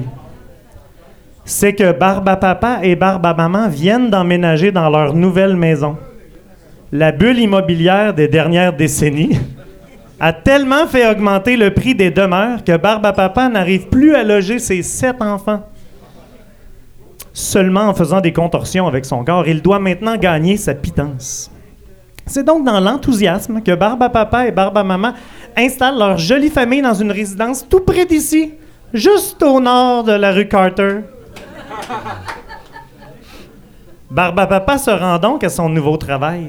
C'est une usine qui a pour mission de récupérer les métaux que les humains utilisent dans toutes sortes d'appareils électroniques. Là, moi, je cherche des commanditaires en ce moment. Oui, ça serait bien que ça, ça serait bien que ça soit pas Glencore. euh, je dis ça de même. Ah! C'est une usine qui a pour... Ah oui, je l'ai dit, ça. Barbe à Papa trouve bien curieux que les humains ne se donnent pas la peine de réparer leurs vieux appareils. Lui et sa famille, ils réparent tout. Barbabelle fait de la dentelle. Barbe à Papa fait de la meunerie. Barbotine, l'imprimerie. Barbouille est potier. Bref, Barbe à Papa est bien content de savoir qu'au moins, une entreprise a la responsabilité de récupérer toute cette scrap. C'est essentiel et fondamental comme fonction après tout. À la fin de sa journée de travail, Barbe Papa reçoit sa paye. Il constate qu'il gagne très bien sa vie. Pas comme 80% des immigrants qui s'en vont à Montréal ne travaillent pas, ne parlent pas français ou n'adhèrent pas aux valeurs de la société québécoise, comme le disait récemment le barba ministre de la CAQ. Un ministre tout, tout, tout blanc, blanc. Qui a été très, très réélu d'ailleurs. Barbaré élu. Je dois. Eu la huppe, barbe à truc. Je dois absolument garder cet emploi, se dit-il. Mais ce soir, au retour à la maison, quelle ne fut pas sa surprise? Barba Maman lui annonce en grande pompe qu'elle a accouché aujourd'hui. C'était plus vite que prévu, tu me diras. Elle attendait Barba Papa en se berçant dans une chaise, en chantant doucement du Richard Séguin à son nouveau poupon. Sous les cheminées, celle qui brûle jour et nuit. Sous les cheminées, celle qui tue jour et nuit. Moi, je pense qu'il y a un groupe sur Facebook où je suis pas dedans. où- Barba Papa est stupéfait. Barba Maman lui explique qu'elle n'était même pas enceinte. C'est plutôt que depuis des années, ils vivent dans les vents dominants de l'usine. Et depuis leur déménagement, elle a bioaccumulé un nouveau poupon en elle, nanogramme par nanogramme. Ils l'appelleront Barbarsonic, le bébé de petit pois. Wow. Ah non, je avec toi? Je- Oui, euh, Vous me suivez, là, vous me Ouais. suivez. Ah ouais, tout va bien. Ah ouais, tout ouais, va très ouais. bien. La référence Mais est moi, un peu. C'est pas de ma faute euh, si Béatrice elle aimait ça et Barba Papa quand elle était jeune. Ça, Moi, je, me- je suis pas responsable de cette chronique-là. là. Barba Maman aime bien son petit dernier. Mais quelque chose en elle semble vouloir crier qu'elle ne souhaite plus voir ce bio accumuler, ce bio en elle de nouveaux barba bébés de petits pois. Elle en parle aux autorités de la santé publique, mais on lui dit que le gouvernement a été averti souvent des dangers. Je tourne ma page. Des dangers potentiels liés à la génération spontanée de barbarsonique. On lui apprend que l'espérance de vie des gens exposés à son bébé va diminuer dans les prochaines années de 5 ans. Elle en parle au gouvernement. Eu la huppe, barbe à truc. Oui, elle a un téléphone euh, qui s'en va au gouvernement. On lui répond qu'elle doit absolument continuer à bioaccumuler des rejetons et que son mari. euh, ou, autre option, que son mari perde son emploi. Il n'y a pas d'autre option entre les deux. On lui dit même que c'est la population de sa ville qui devra choisir entre les deux. Ouais. Dévastée par ce dilemme cornélien, que fera la famille Barba Papa? Ah, et soudain, une idée traverse l'esprit de Barba Papa. Il doit se transformer. Hula hup, Barba truc. Barba Papa se transforme et se tortille. Et il se déforme et il se transforme en quoi? En compromis. En effet, il se transforme en, en option dans laquelle une réduction temporaire des activités serait envisageable d'ici à ce qu'on réduise significativement le potentiel de bioaccumulation et ainsi permettre à Barbamama de cesser de voir son corps débordé de barbe arsenic tout en permettant à tous de garder leurs emplois. Ben non. Afin d'aider, les Barba bébés participent eux aussi. Une se transforme en bonne foi, l'autre se transforme en collaboration, un va même jusqu'à se transformer en transparence. Ils réalisent tous que si on travaille collectivement, vraiment, on peut profiter d'une chance inouïe de devenir les meilleurs au monde dans ce qu'on fait, d'atteindre nos objectifs et de faire et de le faire sans compromettre la, barba- la, la santé des barbas citoyens. On se fait barbafourrer. Merci, Barba Papa. Voici venir les Barba Papa. Mesdames, Messieurs, Barba Benoît. Wow! Sac, si tu pars une secte, j'embarque dedans. Moi, Benoît, t'es- tu m'influtes, tu m'influtes. Alors, on... merci Benoît de nous scraper une commandite. Alors, on passe immédiatement à Louis Riopel et sa chronique.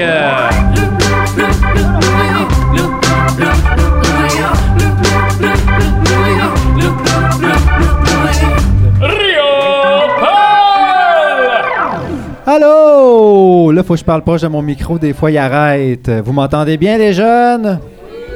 Non, vous m'entendez pas assez. M'entendez-vous, les jeunes? Coconut a woman. OK. Au dernier épisode, j'ai écrit ma chronique un peu à la dernière minute, là, fait que je, vais, je risque de lire beaucoup. Fait que j'ai pas trop laissé de faute. Au dernier épisode, alors que nous brûlions les planches du théâtre du cuivre, j'ai révélé que c'est grâce au théâtre du cuivre que je suis devenu prof de cégep. blablabla. Tu l'as dit tout à l'heure, ça. Que c'est la bonne chronique? Ah! Un, deux, trois, go! Lâche ta feuille, Chris, puis réfléchis. Ça, c'était ma première confidence. Deuxième confidence. J'ai envie de vous faire des confidences. Parce qu'à la dernière, au dernier épisode, alors que nous foulions les planches du théâtre du cuivre, Qui est content. C'est On son est- premier théâtre du cuivre. Oui, ben tu sais, je suis 16e scoreur des Citadelles. On a fait le théâtre du cuivre. Moi, je, je pourrais mourir. Là, j'ai pas envie de mourir, mais je pourrais mourir là. Mais là, j'ai envie de faire des confidences ce soir pour vrai. On est rendu là, public. euh, on se connaît assez. Puis on est revenu à la maison au bar La Perdrix. Donc, euh, tu sais, j'ai envie d'adopter un petit euh, ton plus confident. J'ai appelé ça sport, cinéma et confidence parce que je suis le gars des sports. Donc, des confidences sur le cinéma et le sport. Les deux divertissements ultimes qui permettent de décrocher de notre monde de fou, comme un peu Benoît vient de, de nous le barba présenter, puis qui permettent d'arrêter de penser un peu. Tu sais, faut, un moment donné, il faut arrêter de penser, il faut décrocher. Comme disait Mike Ribeiro, en parlant de décrocher des chandails, réfléchir, ça donne des commotions cérébrales.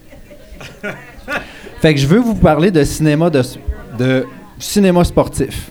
Qui, dans la salle, a jamais eu envie, après un bon film de sport, d'aller courir dehors, ou de boxer dans le vide, ou de snapper des rondelles, ou de danser avec Patrick Swayze, ou de faire du bobsleigh en Jamaïque? Hein? Hein, Tu vois, toutes les mains sont baissées. Ça, c'était Rasta Rocket, euh, le dernier film. Fait qu'on a tous nos petits plaisirs coupables et la nostalgie étant un plaisir coupable, j'ai eu envie de vous partager mes petits moments que j'ai vécus en lien avec des films sportifs. J'en ai 5-6, je vais peut-être en sauter un, là. Parce que le temps file. Saute le plus plat. Ouais, ok. Non, il n'y en, a aucun. Ah.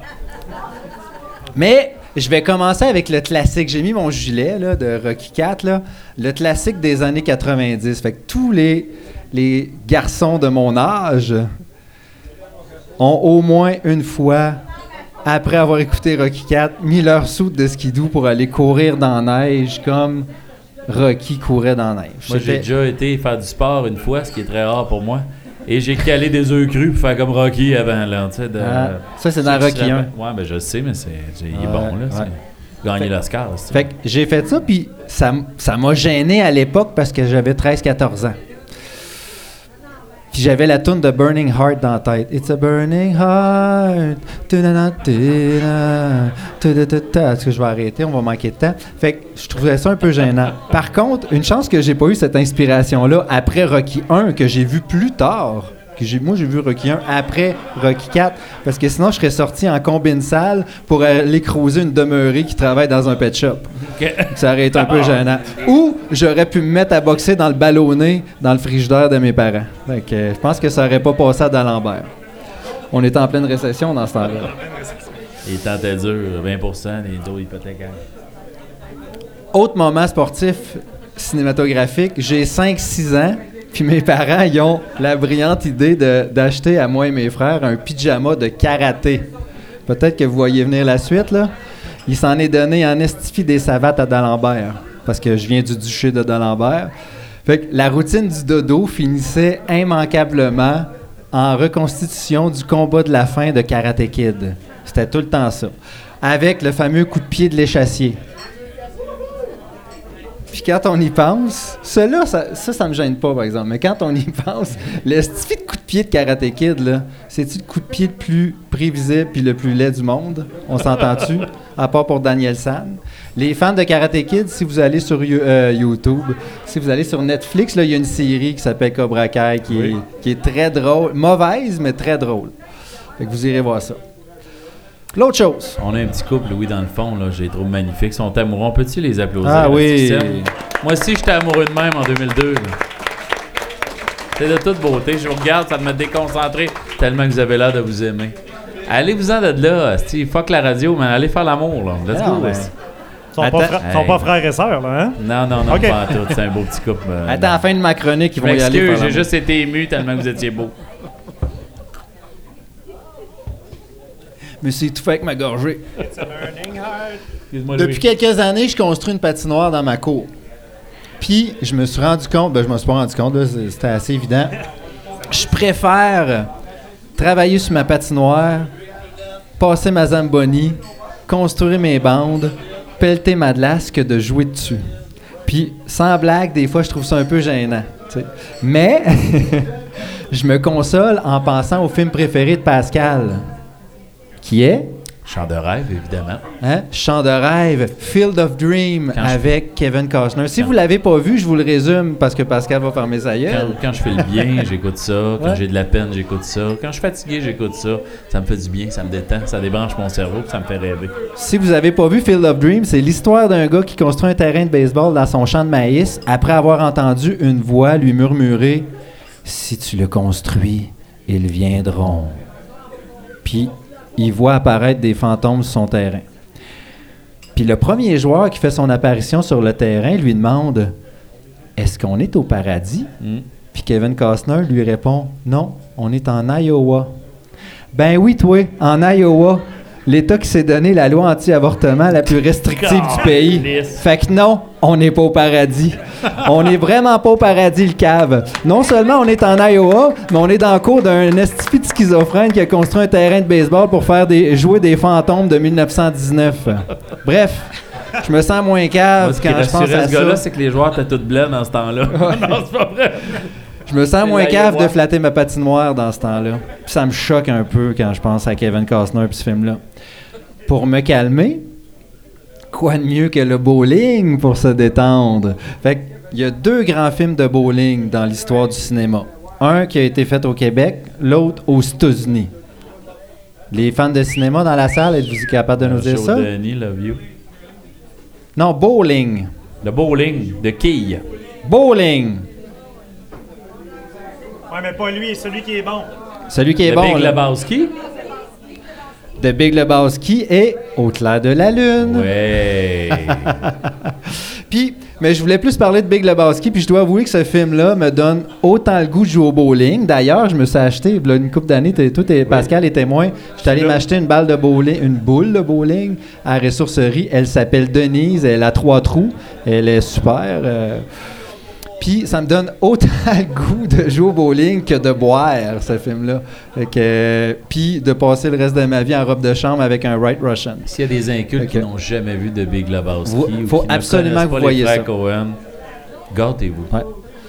Cinquième moment intime. Là, OK, vous allez peut-être me trouver désaxé, là, mais il faut que je confesse que je trouve que les discours d'insultes de Jacques Mercier dans Lance et Compte sont pas, d'après moi, là, ce qui s'approche le plus de la perfection. Régent Tremblay, là, il s'est surpassé en écrivant des dialogues qui valent pas de la merde pour toute la série, sauf ceux de Jacques Mercier quand justement faut qu'il donne de la merde. Fait que je pense que Régent Tremblay, c'est le spécialiste de la merde. Si vous voulez avoir une bonne idée de la saison 1 de Lancer Compte, puis avoir toute l'essence vraiment de cette série-là, faites juste taper sur YouTube Jacques Mercier Lancer Compte, puis vous avez un 7 minutes 33 de donnage de merde de Jacques Mercier. C'est là qu'on se rend compte qu'Yvon Ponton, c'est vraiment un acteur. J'ai fait découvrir ce speech-là à mes citadelles de secondaire 3. Un des plus beaux moments de leur vie, je pense. Là. Le coach qui engueule comme ça, j'étais un écœurant. Les gars, après ça, ils m'ont dit on a-tu le droit de jouer la scène? Et je pense qu'après ça, ils se sont tapés l'ancien compte au complet. Ça doit être sur YouTube ou quelque chose, là, parce qu'après, Ouais. ils sont revenus bien fans. Ah oui, vous, vous- vous trouvez ça facilement. Dernière confession. J'avais pas envie de vous parler du, film de Slapshot. Je vais quand même un peu vous en parler, mais je veux vous parler de l'organiste du film Slapshot. Le gars qui joue de l'orgue. Il s'appelle Rod Masters, le gars. Si vous n'avez pas vu le film, c'est le personnage qui joue de l'orgue dans le film et puis dans un aréna. Puis à un moment donné, il reçoit une rondelle, un lancer frappé, un slap shot par la tête. Le reste du film, il joue avec un casque.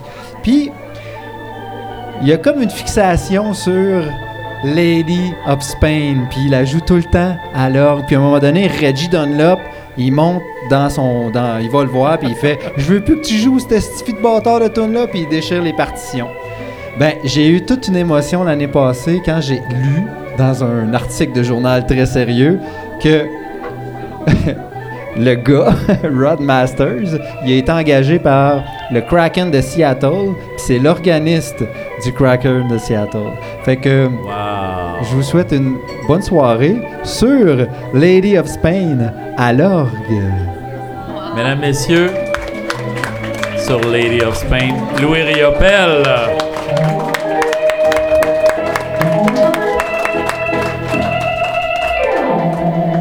On sent l'émotion. De me jouer cette petite là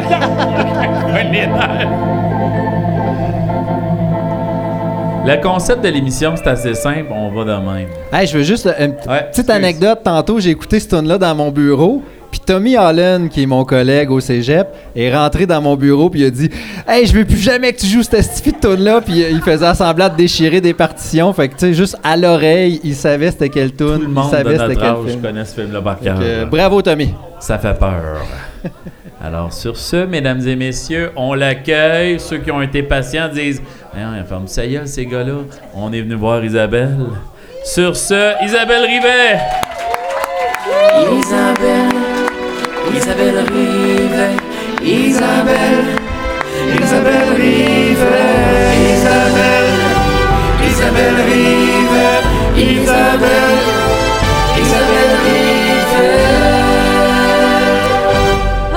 one, two, testing. OK, je feed pas. Je vais y aller. Brr, brr.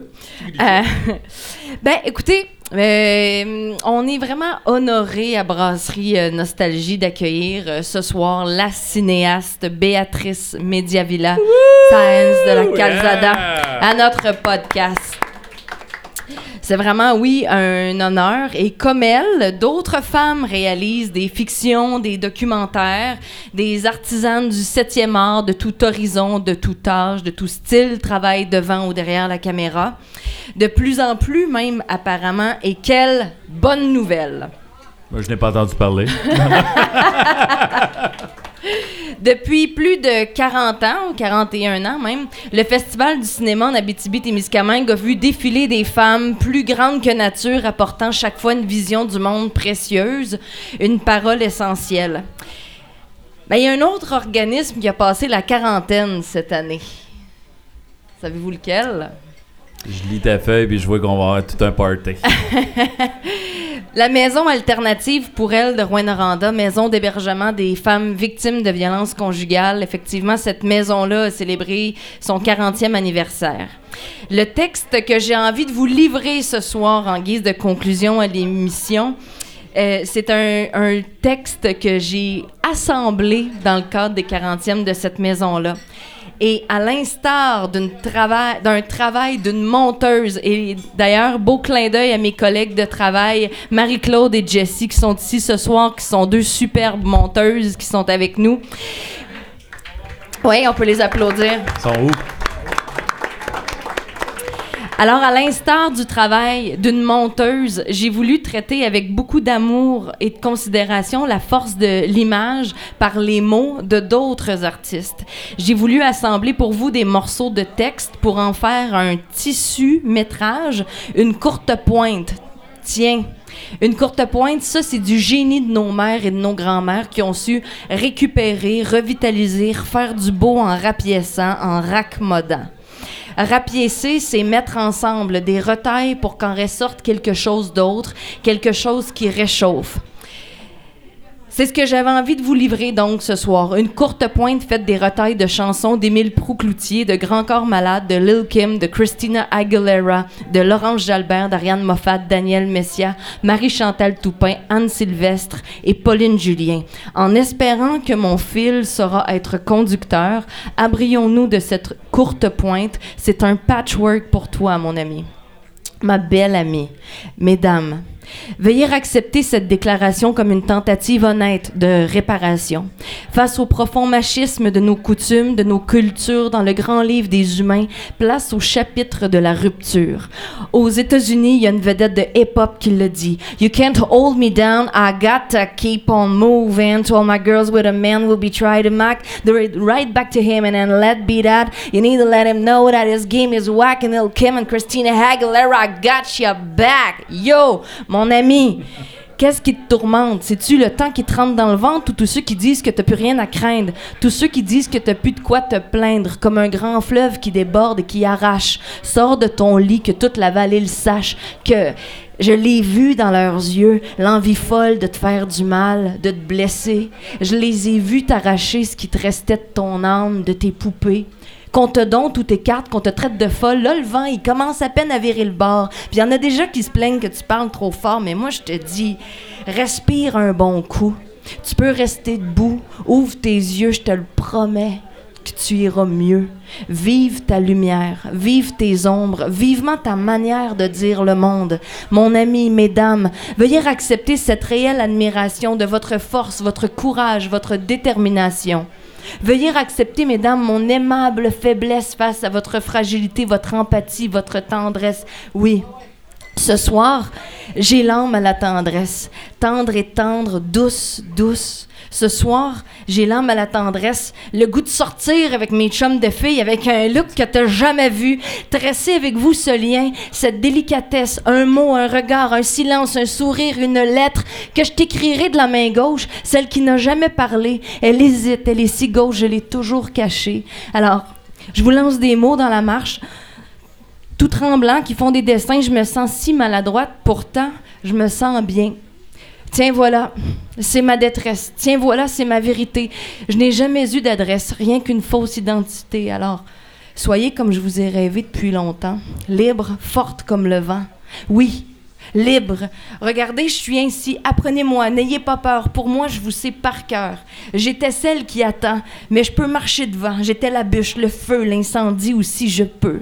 J'étais la déesse mère, mais je n'étais que poussière. J'étais le sol sous vos pas. Je le savais même pas. Ils ont bâti le monde entier sur notre dos. Si nous nous levons, tout va trembler, va être, ça va être beau. Parce que un jour, la terre s'ouvre et le volcan n'en peut plus. Le sol se rompant découvre des richesses inconnues. La mer en son tour divague de violence inemployée. Me voilà comme une vague. Ben non, Océane, nous ne serons pas noyés. Mesdames, ma belle amie, ma sorcière bien-aimée ou ma sorcière comme les autres, ce soir, j'ai l'âme à la tendresse. Ce soir, j'ai l'âme à la tendresse. Tendre, tendre, douce, douce. tout le monde. Ce soir, j'ai l'âme à la tendresse, tendre, tendre, douce. Ce soir, j'ai l'âme à la tendresse, tendre, tendre, douce, douce. Longue vie aux femmes, longue vie à Béatrice Mediavilla, longue vie au cinéma de toutes ces femmes. Isabelle Rivet, mesdames et messieurs. Première fois que je t'ai ému d'écouter du Marie-Chantal Toupin, tabarnak.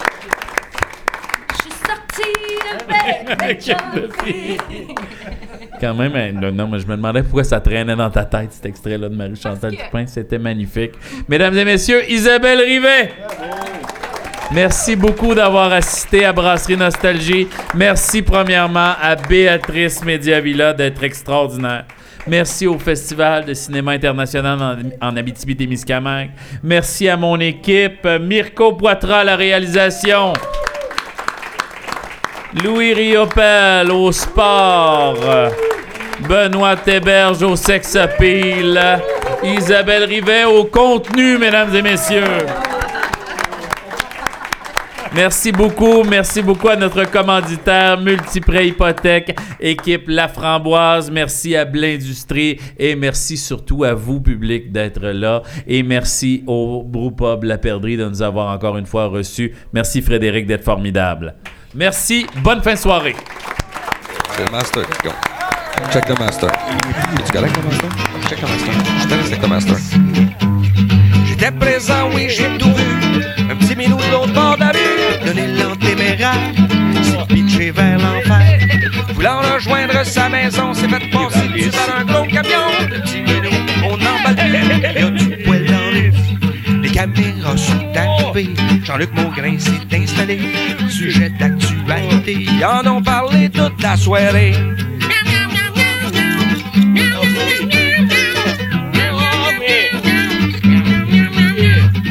Y a du poil partout.